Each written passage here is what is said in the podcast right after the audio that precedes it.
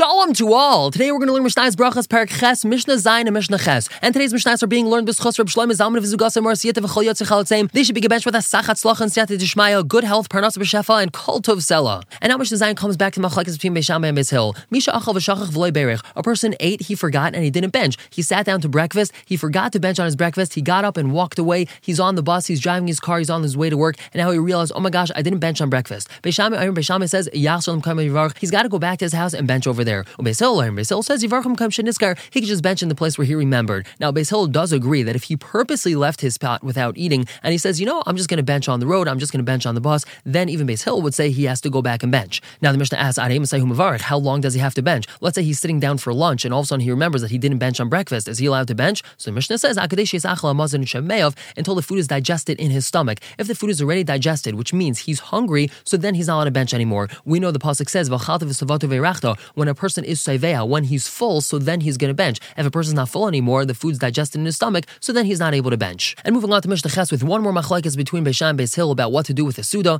Balahem yain amazon. Let's say wine was brought after the Suda. Again, this means after they finished eating, they took all the food away, they brought wine out, and they had not benched yet. But they only have that cup of wine, and they want to bench, and they also want to drink this cup of wine. What do they do? Beisham says, he can make a bracha on the wine, he can drink it, then he can bench. That's because Beishamai holds he does not need to bench on a cup of wine. So therefore, he could drink this wine before benching, and he could bench without a cup of wine. Beis Hill, and Hill says no, he's got to bench on a cup of wine. So therefore, he should first bench, then make a bracha on the wine, because he's now able to bench on that cup of wine and then drink it afterwards. And now Allah about answering Amen. A person's allowed to answer Amen after Yisrael, after a Yid makes a bracha. That means even if he heard, that means even if he hears only the end of the bracha, he hears a person saying Bari Menei he could answer Amen even though he didn't hear the first part of the bracha. However, he's not allowed to answer Amen after a kusi makes a bracha, bracha. He has to hear the entire bracha. Remember, we said previously that there's a safek whether or not all these kusim were actually real gerim. Maybe they were only gerim because lions started attacking them, and perhaps they're not really dedicated to Yiddishkeit. So therefore, if a person hears a kusi saying Bari Menei he's not allowed to answer Amen because it's possible that he was making that bracha to his idol that he worships